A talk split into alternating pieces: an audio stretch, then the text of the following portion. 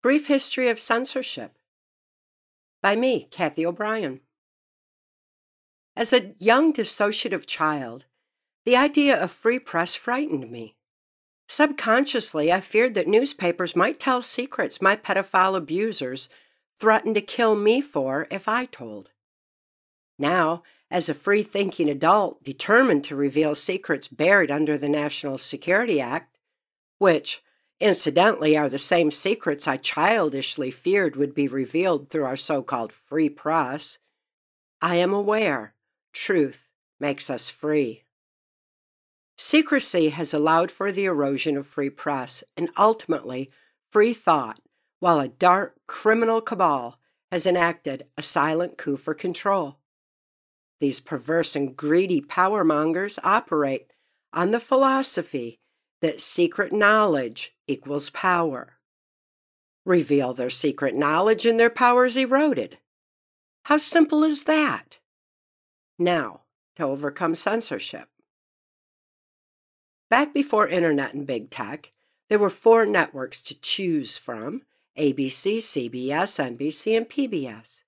By invoking the 1947 National Security Act on any and all news, that might shine a spotlight of truth on the erosion of freedom taking place behind the scene, the dark cabal slowly began creeping in. Using their media voice to control the narrative, elections were easy to manipulate, using contrived polls to divide the people for rigged elections. This allowed for secret society strategic placement of perpetrators into positions of authority.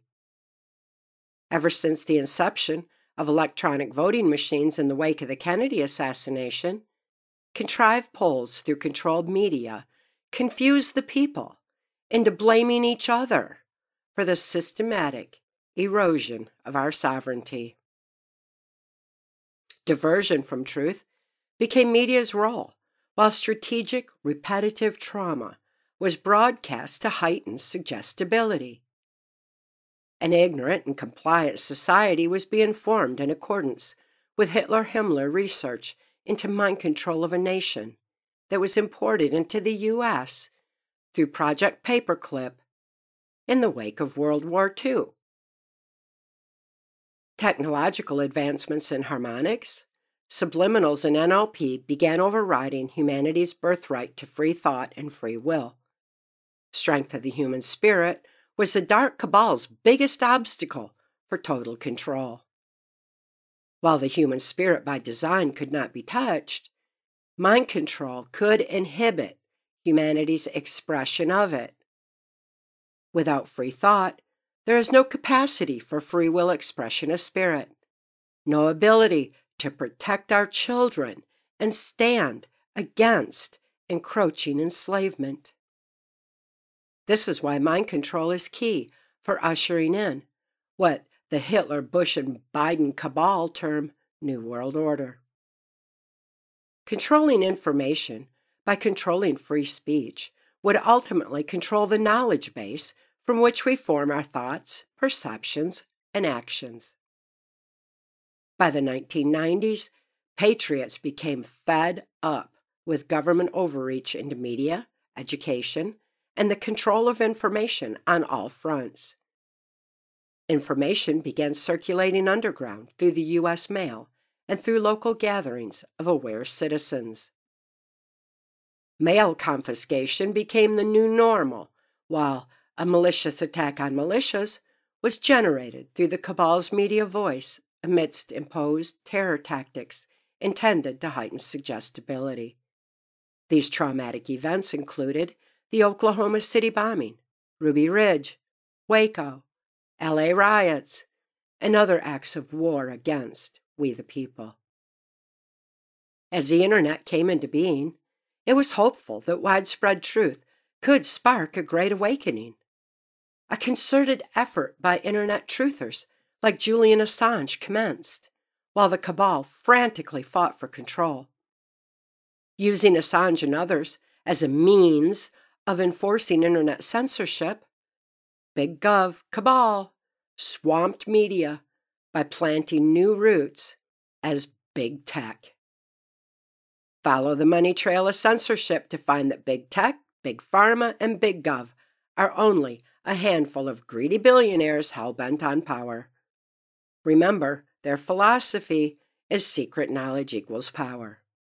And knowledge is our defense against mind control. This dark cabal has only gained control through manipulating our knowledge base, through censorship of truth that makes us free.